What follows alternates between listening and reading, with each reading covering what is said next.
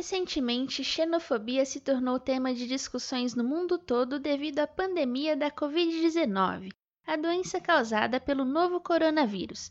Mas você sabe o que é xenofobia? Xenofobia vem da junção de duas palavras do grego, xenos, estranho ou estrangeiro, e phobos, medo.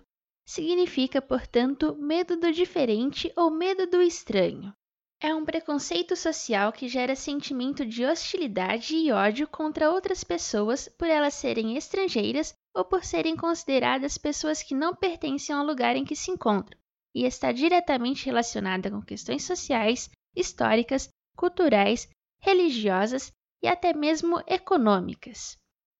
Caracterizada por repulsa e ódio, a xenofobia é fruto do desconhecimento do próximo e pode surgir junto de imagens padronizadas pelo senso comum que reforçam um preconceito contra um outro grupo de pessoas.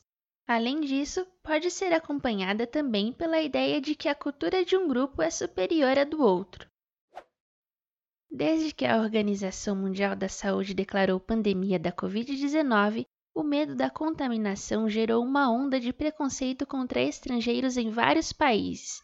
Por terem seu país como epicentro, os chineses foram as primeiras vítimas. Em entrevista ao jornal Estado de Minas, Roberto, um chinês dono de um restaurante em Belo Horizonte, defende, aspas, o preconceito com a China não tem razão. Eu não gostaria de sofrer esse preconceito. Ainda tem gente que fala que é a China que criou o vírus, mas isso é completamente mentiroso. Nós fomos as primeiras vítimas. Se nós tivéssemos o criado, não seríamos tão burros de mandar para a gente primeiro, e sim para os outros. Fecha aspas. No Brasil, xenofobia é crime.